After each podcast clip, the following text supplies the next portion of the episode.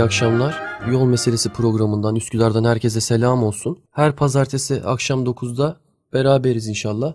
Ee, ben Deniz Fatih Üstün. Ben Deniz Ömer Faruk İnanç. Biz tabii önce soyut kavramlarla e, başlamıştık programa. 9. programa kadar geldik.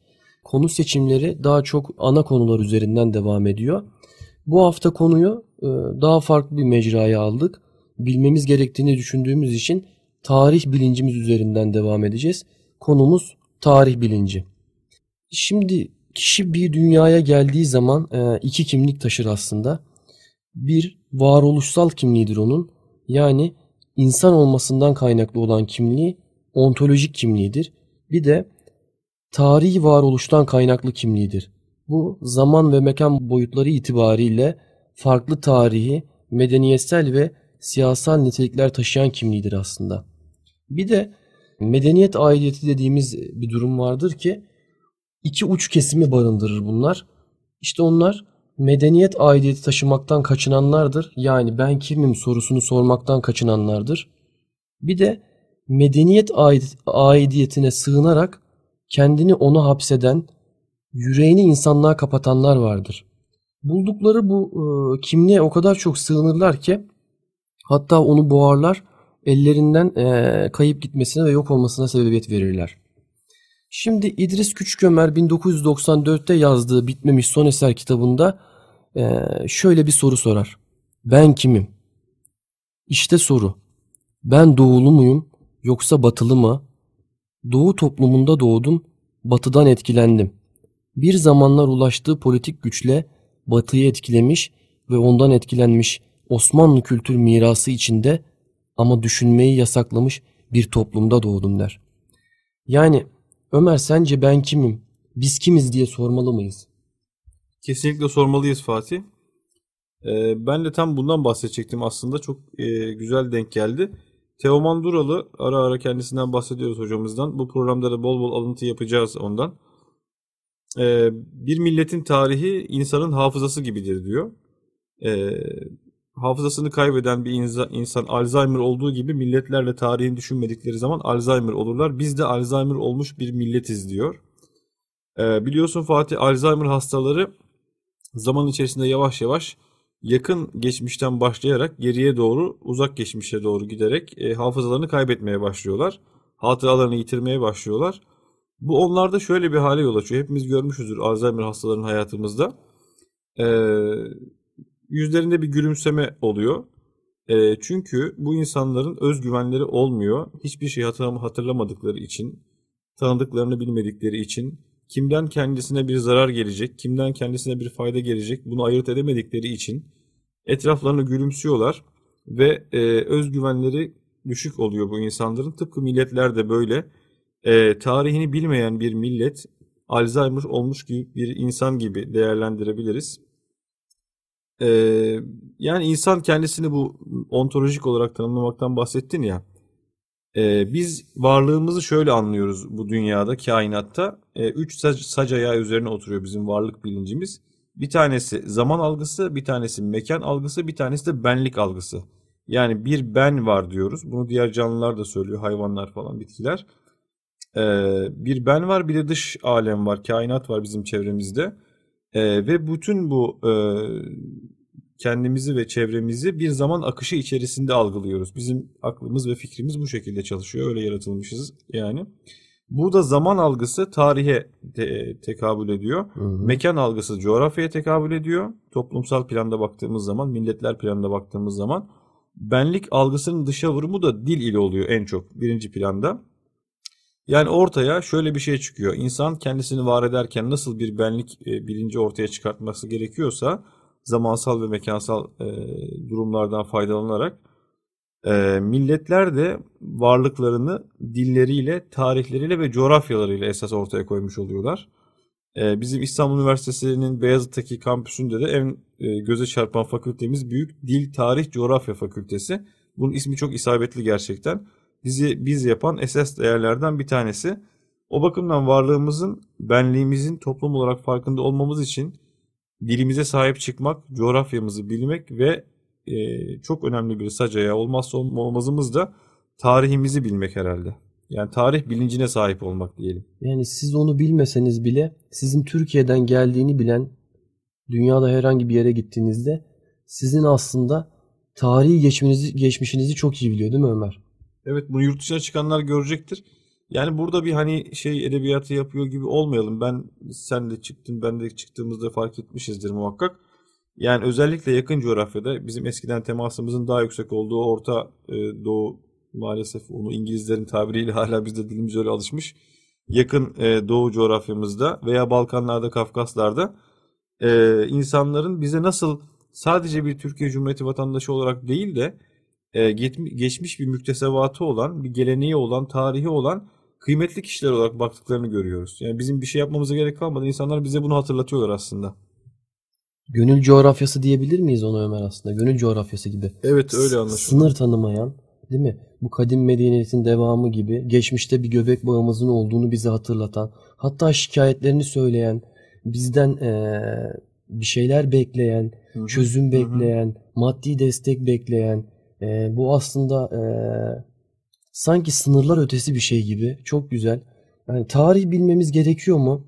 E, bizi buraya getiren ben çok etkilenmiştim. Yaklaşık 2-3 yıl önce e, Beşiktaş Spor Kulübü e, Partizan'la Belgrad takımıdır Partizan bir futbol maçı yaptığında orada 1. Kosova Savaşı'nda e, vefat eden e, 1. Murat e, şehit eden evet. Sırp askerini e, anan ve onu öven naralar maç boyunca devam etmişti. Evet. Bir yine Yeni Zelanda'da e, 50 küsür kişinin e, şehit olduğu e, o Müslümanlara yönelik yapılan terör saldırısında silahın üstünde Sırp askerlerinin ve Türk ve Müslüman düşmanların isimleri yazılıyordu. Eğer biz tarihimize hakim olmazsak birileri bize galiba tarihimizi hatırlatıyor. Şüphesiz öyle. Yani tamam tarihimizi e, bilelim ama niçin bilelim? Diyelim ki tarihimizin farkında değiliz. Tarihimizi pek bilmiyoruz toplum olarak. Çocuklarımıza bunu öğretmiyoruz diye varsayalım. Ne kaybederiz diye düşündüğümüzde e, Yusuf Kaplan'ın buna çok güzel bir cevabı var. Hani sen zaten biz bilmesek bile insanlar bize bunu hatırlatıyorlar. E, neye maruz kaldığımızın bile farkında olmayan e, bir şeye dönüşebiliriz tarihimizi bilmesek dedin. Buna ek olarak Yusuf Kaplan diyor ki e, eğer e, tarihimizi bilmezsek bir medeniyet bilincine sahip olmazsak ne hale geleceğimizi Latin Amerikalılara bakarak anlayabiliriz diyor. Hmm, Nasıl bu? Çok güzel. Ee, adamlar Güney Amerika'da yaşayan bir topluluk. Ee, Avrupalı kaşifler oraya gittikleri zaman da orada yaşamaya devam ediyorlardı. Kendi dilleri vardı, medeniyetleri vardı, takvimleri vardı, Maya takvimleri falan e, meşhur oldu işte. Ee, onu da tabii hakim medeniyet yine Hollywood filmine uyarlayarak kendini mal etmeyi başardı bir şekilde ama e, adamlar diyor ne Latinler ne de Amerikalılar ama biz onlara Latin Amerikalı diyoruz. Şu anda ne kendi dillerini konuşuyorlar ne kendi dinlerini yaşıyorlar eski dinlerini. E, orayı e, adını veren Americo Vespucci'nin adıyla anılıyorlar.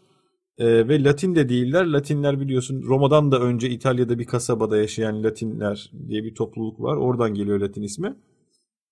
Yani biz de yani Allah korusun biraz tasavvur edecek olursak tarihimizi bilmediğimiz zaman Latin Amerikalılardan da mülhem bir e, durum çıkartacak olursak yani şunu düşünebilir miyiz? Mesela bundan 500 yıl ya da 1000 yıl sonra biz e, tarihimizin bilincinde olmayan bütün değerlerimizi kaybetmiş bir topluluğa dönüşürsek Latin Amerikalılar gibi olursak ne adımız ne sanımız ne dinimiz ne dilimiz dilimiz ne inancımız ne kültürümüz kalmamış. Daha önceki programlarda da bahsettiğimiz e, Aldous Huxley'nin Cesur Yeni Dünya kitabındaki e, bir topluluğa dönüşürsek yani bunu düşündüğümüz zaman bile bizim kanımıza ne kadar dokunuyor değil mi? Her şeyini kaybetmiş bir millet o, olmak.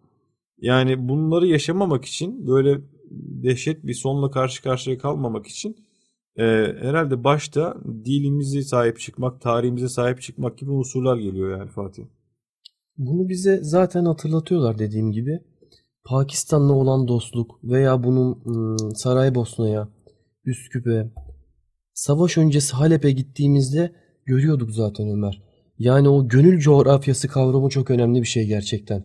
Sınırlar ötesi, medeniyetlerin beraber olduğu, Hı-hı. birbirine kaynaşmış olduğu, hatta vizeler nereden Hı-hı. çıktı, bu vizeleri çıkartan kimdir diye garip sorular da oluşuyor. Gerçekten çok güzel, anlamlı gerçekten. Çok güzel, evet. Yahya Geçen- Kemal yine kusura bakma. Estağfurullah. Kendi Gök Kubbemiz adlı eserinde Üsküp'e seslenişi var. Kalbimde bir hayali kalıp kaybolan şehir, ayrılmanın bıraktığı hicran derindedir. Çok sürse ayrılık, aradan geçse çok sene, biz sende olmasak bile sen bizdesin gene diyor. Ya değil mi? Yahya Kemal Üsküp doğumlu. O yüzden şey yapıyor. Ben şey diyecektim. Geçenlerde bir bilgi yarışmasında soruldu bu soru. Onu söylemek istedin değil mi? Ee, işte bir tarih vermişti. 1800'lerde sanırım. Eğer havaalanları olsaydı, uçaklar olsaydı İstanbul'dan kalkan bir uçağa bindiğinizde hangi ülkeye gitmek için vize almanız gerekirdi diye. Orada yakın coğrafyadan birçok şehir var. Şimdi yurt dışı olan başka ülkelerin başkentleri olan şehirler. Yani orada insan şaşırıyor gerçekten. Vize almadan nerelere kadar gidebildiği eskiden insanların. Aynı pasaportla. Bu sınırlardan bahsettin ya Fatih. Sınır, gölün coğrafyasında sınırlar yok falan. Ee, eğer tarihimizi bilmezsek ne duruma düşeceğimizin başka bir örneği olarak da şu aklıma geldi benim. Bugünkü Ürdün ve Suudi Arabistan sınırında ee, Churchill'in hıçkırığı diye bir bölge var. Onun hikayesini paylaşmak istiyorum. Ee, bu Ürdün sınırı tabi Arap e, ülkelerinde biliyorsunuz çizgiler dümdüz uzanıyor. Ee, Cetvelle çizilmiş cetvelle gibi. çizilmiş zaten. Ee, Suudi Arabistan Ürdün sınırı cetvelle yukarı doğru çıkarken çizgi birdenbire bir girinti yapıyor Ürdün'ün başkenti Amman'a doğru. Suudi Arabistan toprakları sonra tekrar geri çıkıyor ve yine düz çizgi devam ediyor. Yani tabi o zaman 2. Dünya Savaşı sonrası çiziliyor bu sınırlar biliyorsunuz. Neden burası böyle düz çıkmamış da bir girinti var e, Ürdün'ün başkentine doğru diye düşünüldüğünde şöyle bir rivayet e, söylenir. Gerçekliği tabii ş- e, bilmiyoruz ama e, Winston Churchill o zamanki İngiltere Başbakanı e, öğlen yemeklerini çok ağır yermiş kendileri. Tabii e, artık yanında da ne içiyor bilmiyoruz. E, öğleden sonra da çok hazımsızlık ve şişkinlik şikayeti ile e, geçermiş günleri.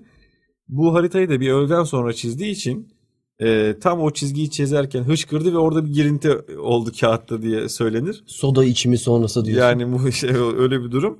Yani bu gerçekliği tartışılır. Gerçek olmasa bile böyle bir rivayet olması bile bizim için yeterli. Yani hali pür melalimizi anlatan bir örnek bu. Üzüntü verici. Yani biz tarihimizi bilmezsek yine birileri ağır yemek yemiş hazımsız bir ecnebinin cetvelle çizerken yanlış yaptığı sınırlara mahkum kalabiliriz. Yakın tarih bahsettik zaten eee, bizim eski programlarda Ömer. Başımıza ne zaman geleceğini bilmiyoruz gerçekten. Eee, biz iyi niyetle, iyi gayretle bu anı yaşamalıyız. Üstün benlik duygusuyla geçmişimize, mazimize çok takılmadan veya şimdiki batıya bakarak da kendimizi aşağılık kompleksinde görmememiz gerekiyor. Eee, bizim mazimiz çok kuvvetli gerçekten. Fatih Sultan Mehmetlere, Yavuz Sultan Selimlere, Abdülhamitlere baktığımız zaman çok etkileniyoruz. Ee, gerek e, hikayelerinden, gerek duyduklarımız, gördüklerimiz manevi halleri falan. Ben tabii Fatih Sultan Mehmet'e, Yavuz Sultan Selim'e, şüphesiz hepimiz Abdülhamit'e hayranlık besliyoruz. Onların hikayelerini dinlemek, yaşa- yaşadıklarını görmek bize motivasyon sağlıyor. Ama biz de elimizden geleni yapmalıyız. Orada takılı kalmamalıyız. Az önce e, dinlemiştim Ömer programa hazırlanırken. Fatih Sultan Mehmet 21 yaşındayken tam 6 dil biliyor. Evet. Bosna Hersek'i Osmanlı e, şey İstanbul'u fethettikten yaklaşık 10 yıl sonra alıyor. 1463'te Evet. Kutlu ordusuyla beraber aldığı zaman Bosna Hersekli vatandaşlara seslenebilmek için e, Boşnakça öğreniyor. Yani ne kadar 50 bin kişiye Bos, Boşnakça e, seslendikten sonra 30 bin kişi o anda Müslüman oluyor. ya değil mi? 21 yaşında bir genç aslında. Yani o kadar donanımlı biri ki üzerine bir şeyler katmaya devam ediyor. E, yine Abdülhamit Han biz mesela hani hmm, şu anda bu tarihe baktığımız zaman hep aynı şeylerden vuruluyoruz ya. Etnisiteye çok takılıyoruz.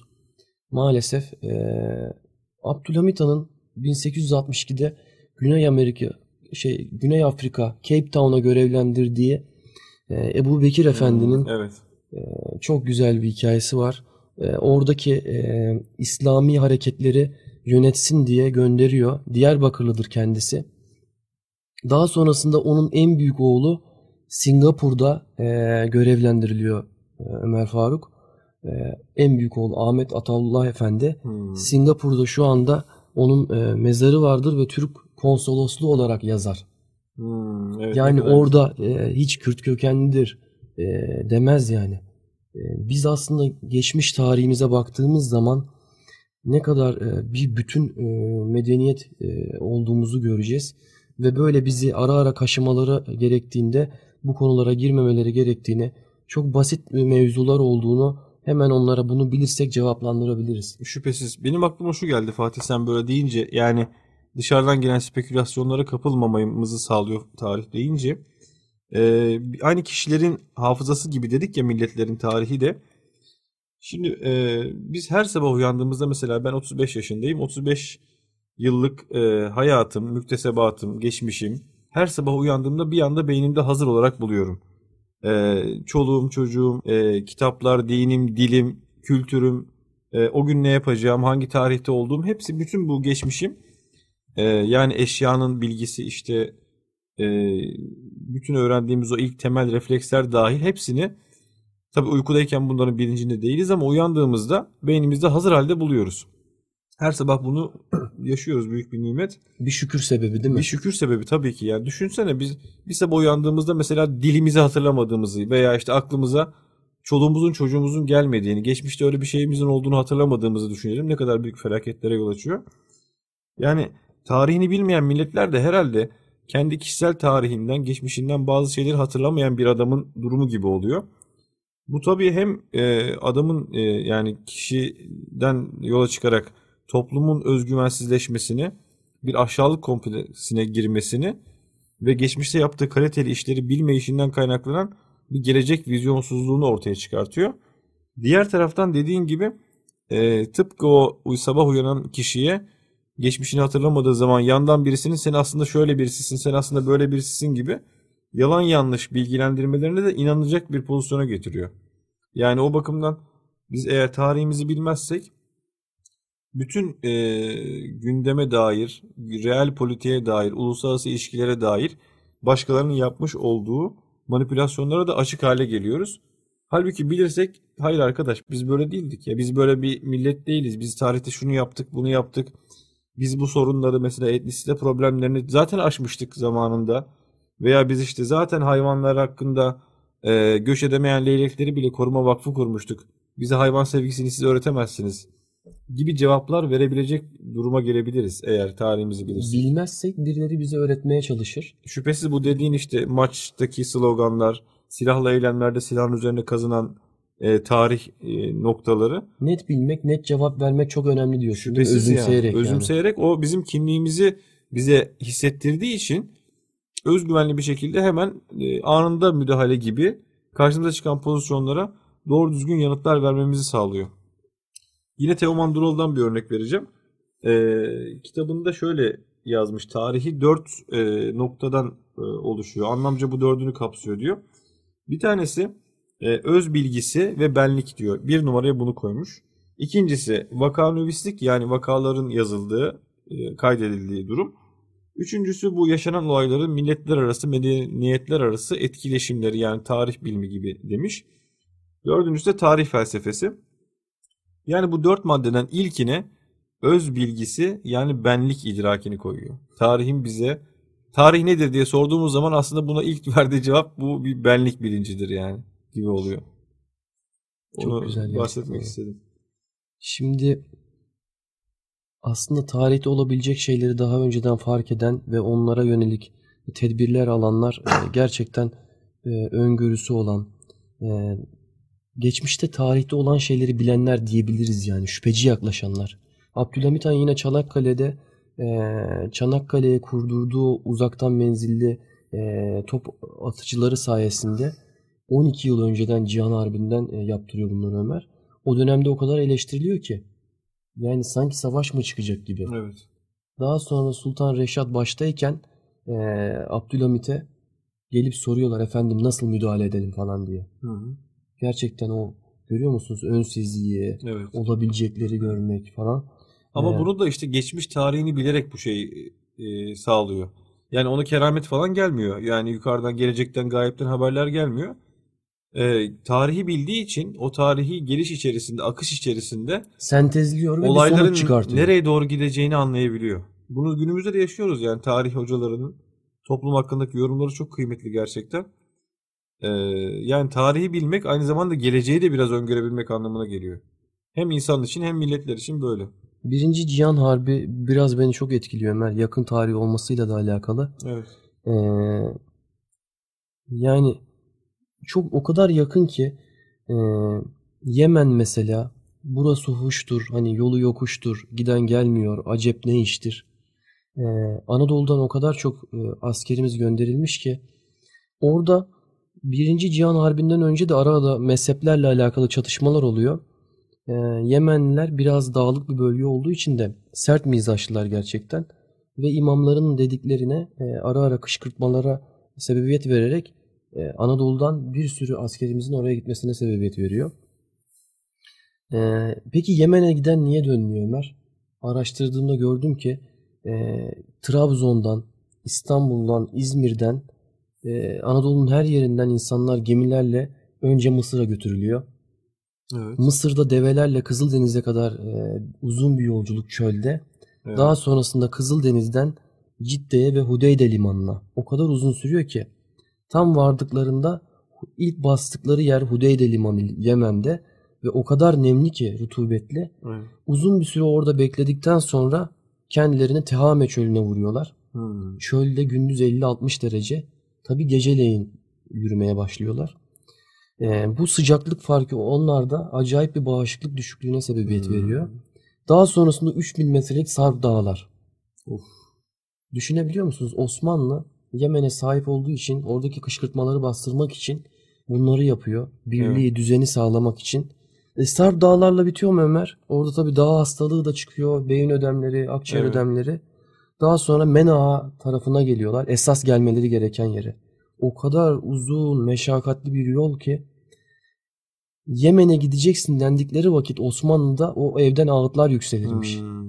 Evet. Artık giden gelmez. Artık giden gelmiyor anlamına gibi. geliyor. Evet. Allah onlardan razı olsun. Şimdi Orta Doğu dediğimiz yerde e, bu yangınların hiç sönmediğini görüyoruz 100 yıldır.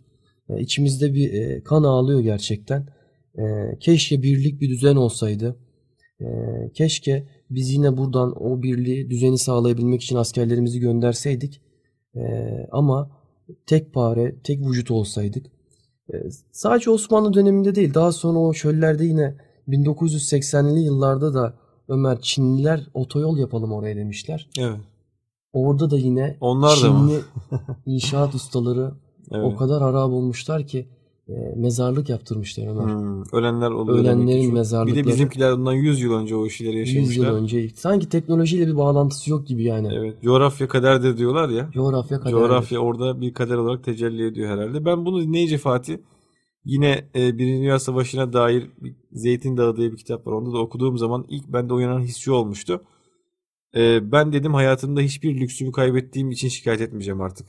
Yani temel ihtiyaçlarım olsun yeter. Çünkü o askerlerin orada Mısır'da, Yemen'de veya diğer cephelerde ne kadar yokluk içerisinde, açlık içerisinde, bazen susuzluk içerisinde, sıcakta, soğukta, dağın tepesinde, suyun üstünde ne kadar zor şartlarda yaşadıklarını yaşamakla kalmayıp savaştıklarını görünce insan bu dediğin olaylarda da böyle.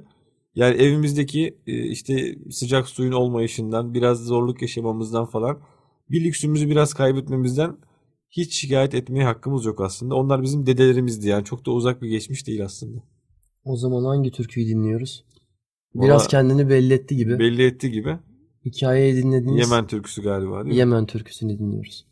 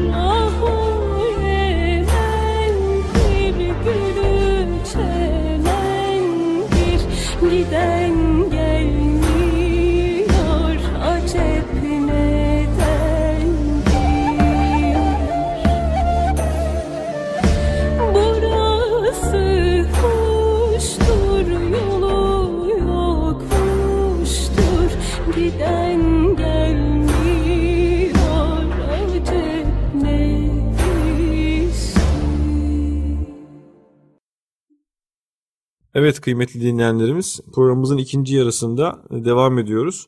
Ee, bu hafta yol meselesinin 9. bölümünde tarih bilincinden bahsediyoruz sevgili Fatih'le. Ee, biz bahsettiğimiz konuları seçerken e, hayatın temel mevzularına atıf yapan, e, bizim hayatımızda e, ana sütunları oluşturan konulardan e, dem vurmaya çalışıyoruz. Başlıklarımızı bu şekilde seçiyoruz. E, bahsettiğimiz konuların tabii ki otoritesi, bilir kişisi olarak değil, e, onlardan bizim medeniyetimiz, kültürümüz, e, tarihimiz, e, inançlarımız e, çerçevesinde o tasavvurla ne anladığımızı sizlerle paylaşmak amacındayız. E, faydalı olabiliyorsak ne mutlu. Bize öncelikle kendimizin bundan faydalanmasını amaç olarak ediniyoruz. E, ilk bölümde Birinci Dünya Savaşı'nda kalmıştık ilk, bölümün sonunda. Yemen cephesinden bahsetmiştin sen Fatih bize. Mısır üzerinden oraya gittiklerinden bahsetmiştin.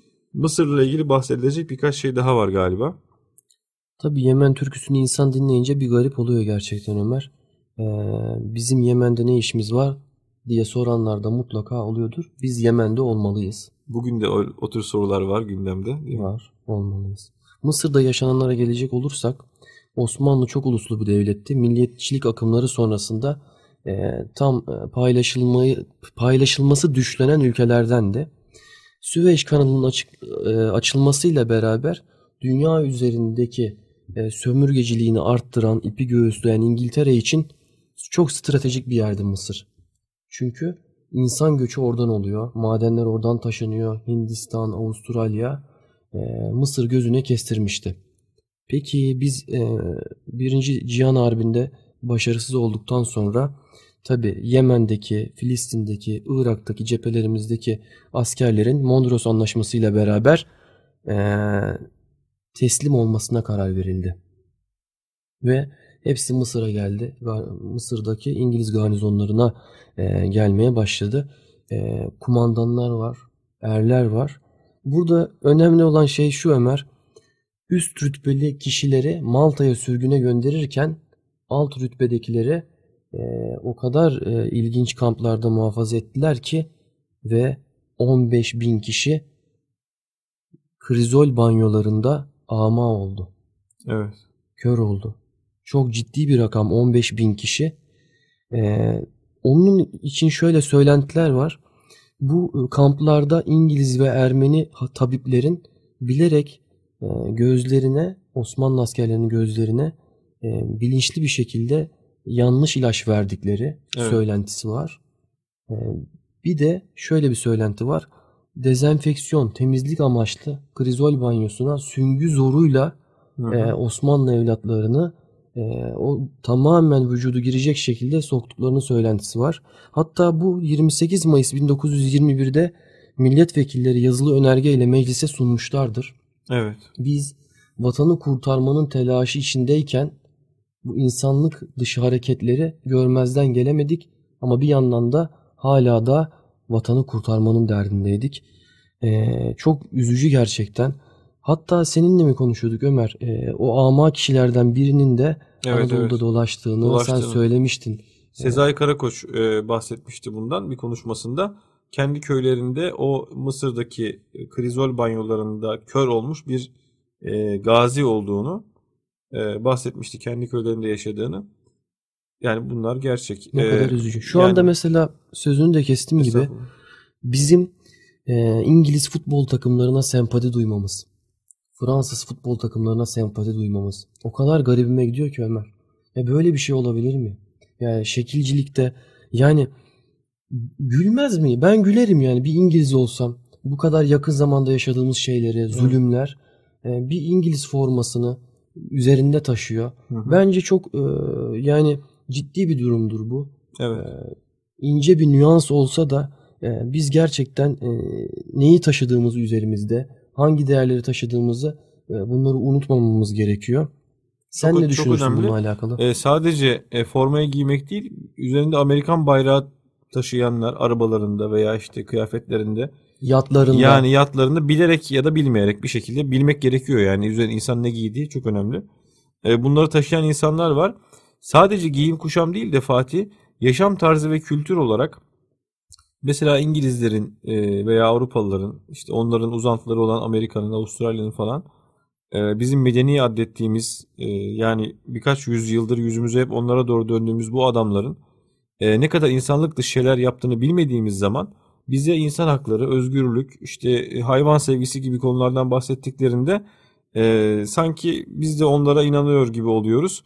Sanki bunlar bizde yokmuş gibi veya bu insanlar hiç bu insanlık dışı muameleleri e, yapmamışlar gibi. Mesela e, yakın zamanda yakın zamanda şey e, e, Avustralya'da olan olay develerin katliamını diyorsun değil mi? Tabii kesinlikle iyi çok iyi güzel bahsettin ondan. Ee, adamlar e, Avustralya'daki yangından sonra çok su tüketiyor diye 10 bin tane deveyi helikopterden keskin nişancılar ile vurma kararı aldılar ve bunu gerçekleştirdiler. Yani gerçekten in- inanılmaz bir şey. Ama diğer tarafta medyaya baktığımız zaman bir koalaya su veren bir itfaiyecinin fotoğrafları sürekli paylaşılıyor. şirin itfaiyeci diyorsun. Yani olacak gibi değil. İşte bunları e, bilmediğimiz zaman bize medyada gösterilen her fotoğrafa inanır duruma geliyoruz. Şundan bahsedecektim. E, 1950'lere kadar Belçika'da son örneği yaşanmış.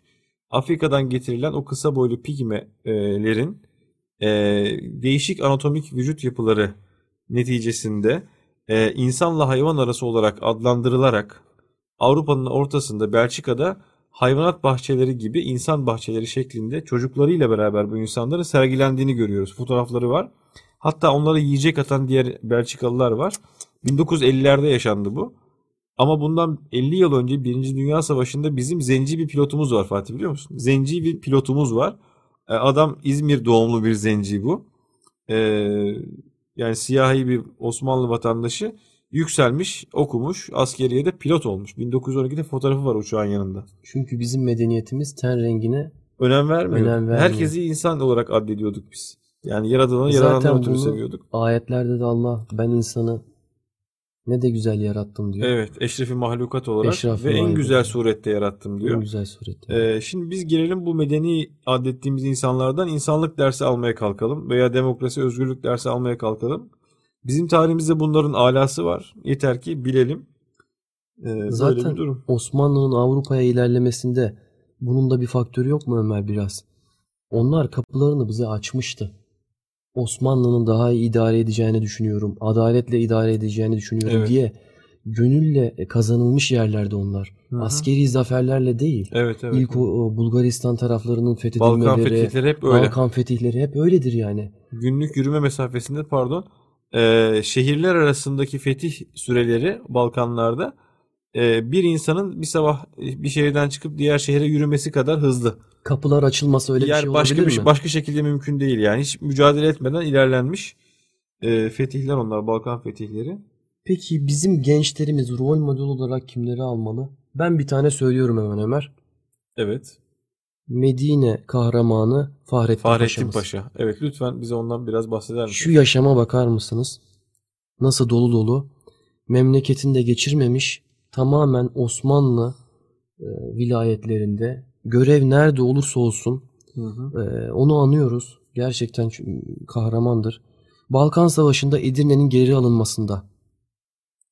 Birinci Dünya Savaşı'nda Musul'da görev yapıyor. 1916'da Mekke Şerifi Hüseyin'in İngiltere'lilerle anlaşarak, İngilizlerle anlaşarak isyan hazırlığını duyunca görevlendiriliyor Ömer. 2 yıl 7 ay boyunca Medine'yi müdafaa ediyor. Daha sonrasında Cihan Harbi'nde başarısızlık olacağını tahmin edip herhangi bir yağmaya karşı Peygamber Efendimizin kutsal emanetlerini koruyabilmek için 2000 askerle kutsal emanetleri İstanbul'a gönderiyor. Daha sonra padişahın halife emrine karşı geliyor, inisiyatif alıyor. Ben mücavir olarak Medine'de kalacağım, ölünceye kadar da buradayım diyor. Daha sonra az önce de bahsettiğim gibi Mısır'a İngiltere kamplarına geliyor, oradan Malta'ya sürgün ediliyor. Çok şükür yaşamına devam ediyor. 1921'de milli mücadeleye katılıyor. 6 ay sonra da Kabil Büyükelçiliğine atanıyor. 5 yıl kadar orada görev yapıyor. Evet. 1936'da emekli oluyor. 1948'de 80 yaşında vefat ediyor ve e, kendi vatanında İstanbul'da Rumeli Hisarı'na defnediliyor. Şu yaşama bakar mısın? Evet Ömer? ya. Ne ne hayat değil mi? Şimdi böyle bir hayat var. Hı. Bizim e, sıcacık evimizde inisiyatif almadığımız, Evet. sorumluluk almadığımız. Şimdi bu tarihi bilmek gerekmez mi? Bunu çocuklarımıza anlatmak gerekmez mi? Bunu birilerinin bilmesi gerekmez mi? Duyması gerekmez mi? Biz rol model olarak çocuklarımız David Beckham'ları, Cristiano Ronaldo'ları alırken niye bizim başarılı olmuş kumandanlarımızı veya başarılı olmuş sporcularımızı e, örnek alınmaz ki? Bilmez ki onları. Bakın şimdi mesela tıp alanında bugün aşılar çok e, gündemde. E, aşılarla alakalı da az önce konuştuk Ömer Faruk senle.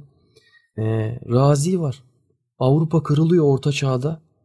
E, Mozart, Beethoven hepsi zaten çiçek hastalığı o dönemde de. Orta çağda zaten kırılıyor. Hatta 1700'lü yıllarda Rusya'da doğan her 7 çocuktan biri vefat ediyor Ömer. Çiçekten, Çiçekten. dolayı. Hı hı. Dünya salgın halinde. Razi hekimimiz 900'lü yıllarda su çiçeği bulaşıcıdır diyor. E, su çiçeği ve çiçek arasındaki farkları ortaya koyuyor. Hı hı. Yine İbn Sina öyle. E, İbn Rüşd yine e, bağışıklık gelişebileceğini buluyor. Evet. Ve 1556'da Razi'nin yapmış olduğu çalışmaları Latince ve Fransızca'ya çevriliyor. Yine çok gariptir ki e, Kanuni Sultan Süleyman'la Hürrem Sultan'ın oğlu Şehzade Mehmet Evet. maalesef bu hastalıktan Manisa'da vefat ediyor. Hı hı. İlk çiçek aşısı 1630'da geliyor İstanbul'a. Hı hı. O ara tabi Avrupa veryansın. Herkes çiçekten vefat ediyor. İngiliz Büyükelçisi'nin eşi çocuğunu Edirne'de aşılatıyor. Ve İngiltere'ye haber salıyor. Diyor ki "Ya Osmanlı'da çiçek aşısı var. Evet. Ben de oğluma yaptırdım. Şimdi burada e, iki sonuç çıkıyor Ömer. Kendime dair çıkardığım. Hı hı. Bir, ilim noktasında e, o dönemde ne kadar ileride olduğumuzu gösteriyor bize. Ve gayrimüslim olmadığımız için de güvenilir bir şekilde altında hinlik aramadan İngilizlerin bunu rahatlıkla yaptırıyor olması. Evet. Şimdi e, aşılar gündemde. Aşıları biz yapmadığımız için e, gayrimüslimlerin eline düştük. Ve gerçekten neler içerdiğini, ihtiva ettiğini, genetik e, oynamalar olup olmadığını bilmiyoruz. Evet. Ne düşünüyorsun yani şimdi esas Ömer? mesele de oradan çıkıyor herhalde. Aslında aşının temel mantığında hiçbir sakın, sıkıntı yok yani. Ee, fakat biz üretmediğimiz için e, aşı karşıtları başta olmak üzere insanların aklında bir şüphe uyanıyor. Yani bu aslında diğer konularda da böyle. Biz üretmemiz için öncelikle kendimize inanmamız gerekiyor. Yani bunun düşünsel, fikri altyapısının oluşması gerekiyor. Ee, kişisel hayatımızda da insanın bir eser ortaya koyabilmesi için önce o eseri yapacağına inanması gerekiyor. İnanması için de o kapasiteye sahip olduğunu bilmesi gerekiyor. Yani e, kapasitesiyle orantısız bir e, hayal kurduğu zaman insan onun gerçekleşmeyeceği ortada ama geçmişte zaten kaliteli işleri ortaya koymuş, bahsettiğin gibi bilimsel buluşlar yapmış, insanlığa adalet sunmuş, bir medeniyet perspektifi sunmuş bir tarihin varisleri isek eğer biz yani hele hele Bunu böyle- geçmişte yaptıysak, yani yaptıysak birilerinin şu anda bize "E, sen e, kim oluyorsun dediğinde etkilenmememiz gerekiyor değil mi? Kesinlikle etkilenmememiz gerekiyor. Hatta özgüvenli bir duruşla onun karşısında cevabı hemen vermemiz gerekiyor. Yani biz yaptıklarımız, yapacaklarımızın teminattır arkadaş diyebilmemiz gerekiyor yani. Çünkü daha önce bunları yapmışız.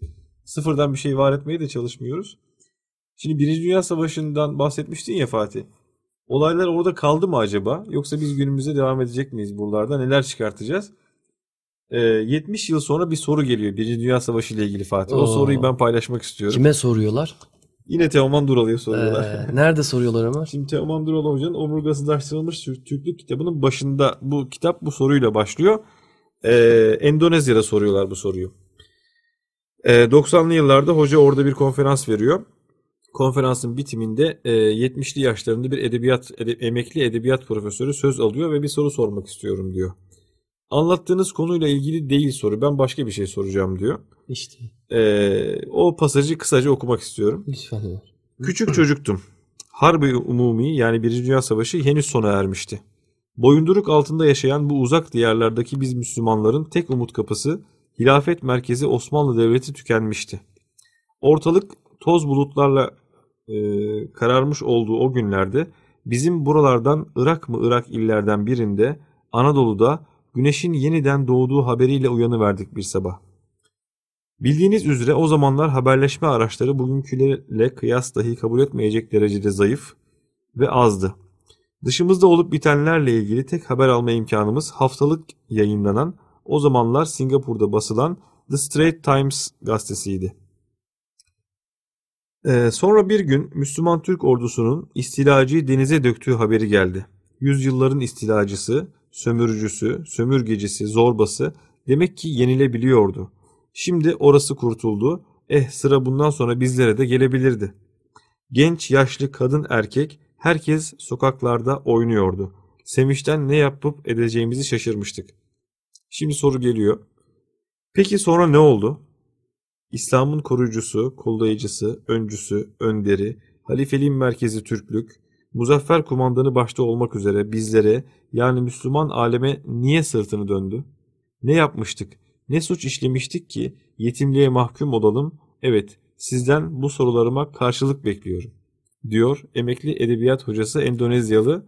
Endonezya'da dünyanın öbür ucunda bizden oraya giden bir akademisyene Birinci Dünya Savaşı'ndan 70 yıl sonra bu soruyu soruyor. Ben aslında sorunun cevabını çok merak ediyorum Ömer. Yani Soru- sorunun cevabı kitapta yok. o bölümde yok. Ama tabii kitabın e, ilerleyen bölümleri, e, bizim tarihsel serüvenimiz biraz bir cevap niteliğinde oluyor. Yani esasında bu soruları sormak, bu sorulara muhatap olmak insanda bir bilinç uyanmasına neden oluyor. Tarihimizi biliyoruz, bilelim ve ondan günümüze ve geleceğimize dersler çıkartalım. Anlamı çıkıyor. Neden bunları yaşadığımızı düşünmek gerekiyor. Yani biz Birinci Dünya Savaşı'nda İngiltere'nin Commonwealth olduğu dönemde, kendi Birleşmiş Milletleri olduğu dönemde, Güneş batmayan imparatorluk olduğu dönemde e, bir mücadele verdik, milli mücadele. E, tabii ayrıntıya girmek istemiyoruz ama orada bir e, bizim elde ettiğimiz başarı dünyanın öbür ucunda nasıl yankılandığını görüyoruz burada. Ve o yankılanma sonrasında insanların bize bakış açısını görüyoruz. Bizden beklentilerini görüyoruz. Ve bu beklenti karşısında bizim ne yapmamız gerektiğini sorarak başlıyor herhalde serüven. Peki bize niye bu soruyu soruyorlar diye hiç düşünüyor muyuz? Evet düşünmek lazım değil mi? Neden neden bir Faslı'ya değil de mesela bir Cezayirli'ye değil de bir Niye Türk bize soruyor? niye bize Bir soruyorlar? de sadece Endonezyalılar da sormuyor Ömer. Evet. Gerçekten dünyayı gezip gördüğümüzde Pakistanlılar bizi kardeş olarak görüyor. Kaç Hı. bin kilometre Ömer. Evet. Yine Faslılar. Bugün Libya'dan sorumlusun. Evet. Kaç kilometre? Yani kişiler gelip size bir şeyler sorduğunda, danıştığında, elini uzatmak istediğinde, hı. yardım istediğinde bunlara kayıtsız kalamayışımız aslında tarihimizde. Evet. O yüzden bir tarih bilincimiz oluşması gerekmez mi? Şüphesiz. Genlerimize işlemiş zaten aslında bizim fark etmemiz yeterli bence. Endonezya dedin de hani bizim e, çok uluslu olmamızla alakalı o dönemlerde parçalanmamızın verdiği de e, şey durum 1596 yılında Endonezya'ya dört gemisiyle giden Hollandalı e, aslında sömürge için gitmişlerdi. Hoca Reyyan isimli biriyle karşılaşıyorlar. Türk tacirle. E, notlarında diyor ki daha önce Venedik'te bulunduğunu çok iyi İtalyanca konuşan bu Türk tacir çok etkilendiğini e, ve İstanbul'a bizimle geri dönmek istediğini söylüyor diyor. 1596'da Evet. bir Hollandalı kaptan yazıyor diyelim. Evet. Ee, ve orada Türk tacir demesiyle alakalı aslında kastettiği şuydu diyor. Biz onun Rum mu olduğunu bilmiyoruz. Hmm. Biz onun Balkanlardan mı geldiğini, Kafkaslardan mı geldiğini bilmiyoruz. Evet. Sadece Türk tacir olduğunu biliyoruz diyor. Hmm. O dönemde o coğrafyanın içinde tebaadan herhangi biri. Biz yine öyle bakmamız gerekiyor. Bize Pakistanlı biri söylediğinde aynı o tebaanın devamı gibi bakmamız gerekiyor. Halepli biri dediğinde o tebaanın biri e, biri olarak görmemiz gerekiyor. Çünkü bizi öyle görüyorlar zaten aslında Fatih. Bu gerçekten bir edebiyat değil. E, yurt dışına çıkanlar bunu tecrübe ediyorlar. Biz de ettik. Hakikaten bunlar yaşanan şeyler. Yani biz bir imparatorluk bakiyesiyiz. Geçmişimizde daha evveliyatında da yine bir sürü başarılar elde etmiş bir milletiz. Türk kimdir diye sordukları zaman Türk beklenendir diyorlar ya. Biz duyarsız kalamıyoruz abi. Öyle bir şeyimiz var. Yani mesela biz e, başka felaketler yaşayan insanlara e, dini, dili, milliyeti ne olursa olsun tarih boyunca kucak açmışız. Açmaya da devam ediyoruz. Eyvallah. Ama bizim başımıza bir şey geldiği zaman biz hiç başka yerlere gitme e, şeyi uyanmıyor bizde. Yani düşüncesi uyanmıyor. Allah da göstermesin. Biz sonuna kadar e, insanları e, desteklemeye, mazlumun yanında olmaya devam edecek genetiğimiz var. Veren el alan elden her zaman üstündür. Üstündür. Bu maddiyat olur, bu emek olur, e, bu zaman olur. Çok Şüphesiz. çok önemli gerçekten. Çok önemli gerçekten. Ya biz öyle bir e, medeniyetin e, evlatlarıyız ki şimdi Süleymaniye ile alakalı mesela ben o Hı hı. geçmişe gittiğimde Ömer aklımdadır hep etkileniyorum yani. E, zaten Süleymaniye'nin yeriyle alakalı Kanuni Sultan Süleyman'ın ve Mimar Sinan'ın yerini belirlerken gördüğü rüyada yerin aynı olduğunu bilmesi. Evet. Onu inceleyelim. E, yine medrese, cami, külliye, aşevi, hamam hepsinin bir arada olması. Hı hı. Yine temelinin 3 yıl beklenmesi Ömer. Evet. 3 yıl bekleniyor. Onu da şöyle bir yere bağlayabiliriz. Hem zeminin sağlamlığı hem de öyle bir hikaye var ki eee, ferman yayınlanıyor. Kanuni Sultan Süleyman çok büyük bir cami yaptıracaktır diye Anadolu'ya. Evet. Her yere bununla alakalı görevli ustaları, harççısını, betonla ilgilenen işte herkes herkesi biliyorlar aslında. Hı hı. Kastamonu'ya odun işiyle ilgilenen yetim bir aileye evrak ulaşıyor. Çok büyük bir cami yapılacaktır. Siz e, odun işleriyle ilgileneceksiniz. Herkes şok. Çünkü o dönemde nereden haberi olduğunun yani e, İstanbul'dan geliyor haber. Evet. E, kimse inanmıyor. Evet. Ama Osmanlı her şeye hakimdi, halkına hakimdi. Evet. Daha sonra Ömer e, yetim aileyle alakalı e, bu odunların yapılacağı, toplanacağı yerin mirasla alakalı sıkıntı olduğu için ve bunlar yetim olduğu için Evet. e, çözülemediği için o itilaf e, bekleniyor. İstanbul'dan merak ediyorlar. Niye Kastamonu'dan hala odunlar gelmedi falan gibi. Hı hı. Bu olayın olduğunu öğrenince diyor ki biz bu e, caminin harcına gönülsüzlük katamayız. Evet. Onların da gönlü olsun diyor ve ne yapılması gerekiyorsa aynen devam ediyorlar. Adalet. Evet. e, Asla o değerlerden ödün vermiyorlar. ödün vermiyorlar. O yani. zaman da böyle kalıcı bir eser ortaya çıkıyor işte. Sadece o eser mi Ömer? Evet. Bahsettiğimiz şeylerin hepsi bu değil mi?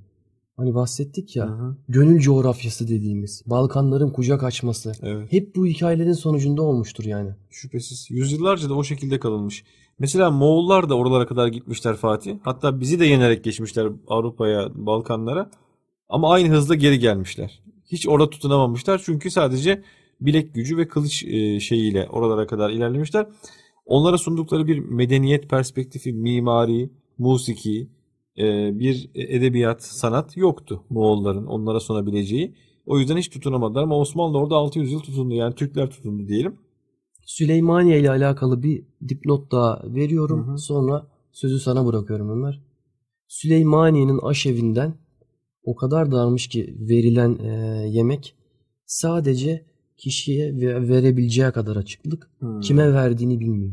Evet. Musevi olabilir, Hristiyan güzel, evet. olabilir, zengin olabilir, evet. fakir olabilir. Hep eşit, Ne kadar güzel. hep aynı miktarda. Çok, güzel çok gerçekten. estetik yani. Bu dediğin mesela Süleymaniye ile ilgili sadece dediğin anekdotlar, e, mimarisi, onunla beraber medresesinin işte hamamının, çeşmesinin yapılmış olması, sonra mahallenin orada e, gelişmesi falan. Yani dediğin her cümle aslında bizim günümüzde yaşadığımız sorunlara bir ışık tutuyor.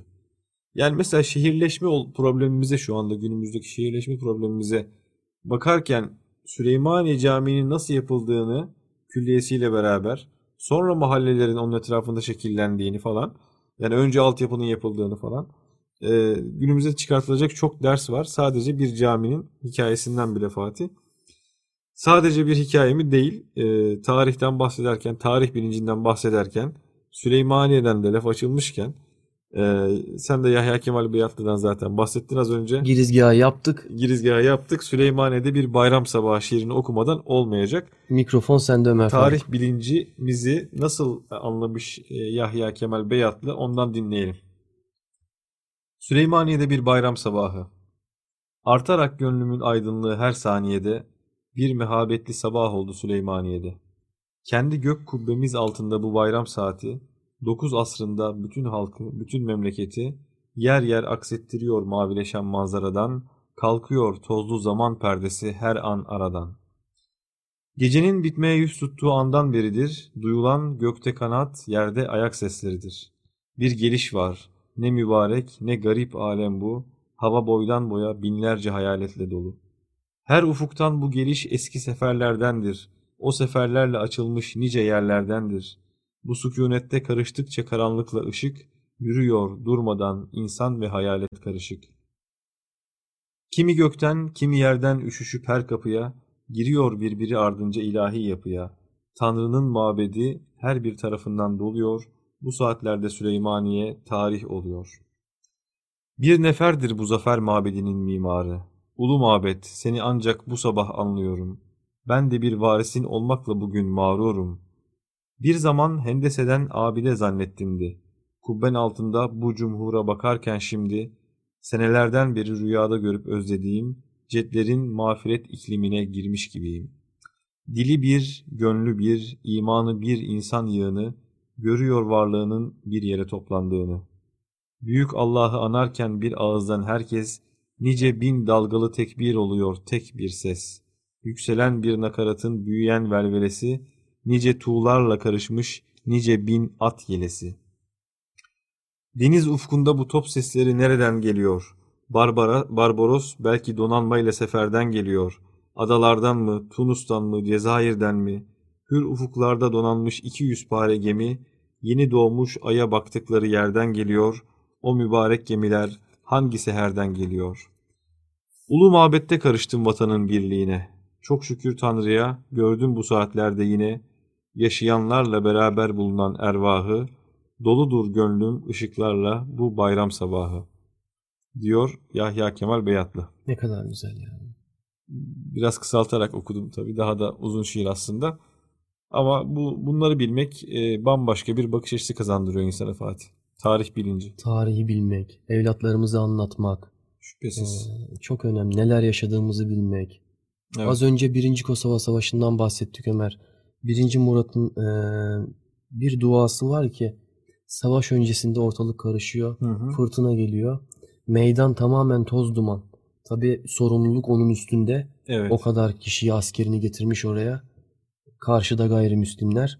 Diyor ki Ya ilahi mülk de bu kul da senindir. Ben aciz bir kulum.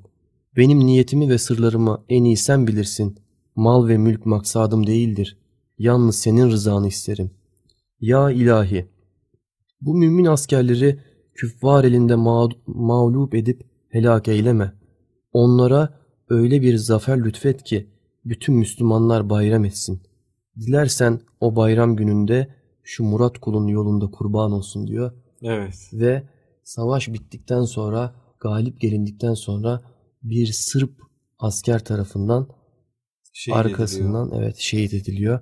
Ee, Evet. Biz kimlerin evlatlarıyız? Biz nasıl bir nesilden geliyoruz? Bizim medeniyetimiz nasıl? Bunlara çok önem vermeliyiz gerçekten. Birinci Murat dedin ya Fatih biz oraya e, üniversitedeyken e, arkadaşlarla biz gezi yapmıştık. Bunu da çok güzel bir aktivite olarak paylaşmak istedim. Çok güzel Ömer, maşallah. Belki gençlerimize bir şey olur yani. E, arkadaşlarla beraber Balkan coğrafyası başta olmak üzere gezilmeli. E, çok öğrenecek şey var gerçekten. İnsana bir hayat boyu yetecek tecrübe kazandırıyor. Ufuk açan geziler, seyahatler çok önemli. Orada Kosova'da 1. Murat'ın türbesine de gitmiştik Fatih. E, o zaman eşimin e, önerisiyle bir fidan götürmüştük oraya. O fidanı oraya diktik. Bursa'dan götürmüştük fidanı. Biliyorsun 1. Murat'ın e, de o zaman başkent Bursa olduğu için orada şehit ediliyor. Bedenini oraya defnediyorlar. Bir türbesi orada. Diğer türbesi de iç organlarını buraya getiriyorlar. Murat e, Hüdavendigar semtinde Bursa'da. Hatta türbesinin e, camındaki demir işlemeler de e, ucundan kan damlayan bir hançer şeklinde yapılıyor. Hmm. Yani o şekilde öldürüldüğü için. Mekanları cennet olsun onların. Mekanları cennet olsun hepsinden. Evet. Çok güzel bir program oldu. Ben çok büyük keyif aldım Ömer kardeşimle burada. Ee, umarım beğenmişsinizdir. Yol meselesi yoluna devam ediyor. Ee, bizim tabi e, sosyal medya kanallarımız var. Instagram'da yol alt tire meselesi. Ee, YouTube'da da yine YouTube kanalımız var yol meselesi olarak. İstediğiniz programı oradan dinleyebilirsiniz. Önerilerinizi bize yazabilirsiniz. Görselleri atıyoruz. Okuduğumuz kitapları, yararlandığımız kitapları atıyoruz. Kendinize çok çok iyi bakın. Kalın sağlıcakla. Allah'a emanet olun. Evet sevgili Fatih ile tarih hakkında konuşmak çok zevkli gerçekten. Program bitmesin istiyor insan. Çünkü Fatih bize normalde de hep tarih bilincini hatırlatan bir tarzı vardır. Yani şimdi onunla konuşmak da güzel oldu gerçekten. Evet bir 9. programın da sonuna geldik e, kıymetli dinleyenlerimiz. E, haftaya tekrar görüşmek üzere. Kalın sağlıcakla.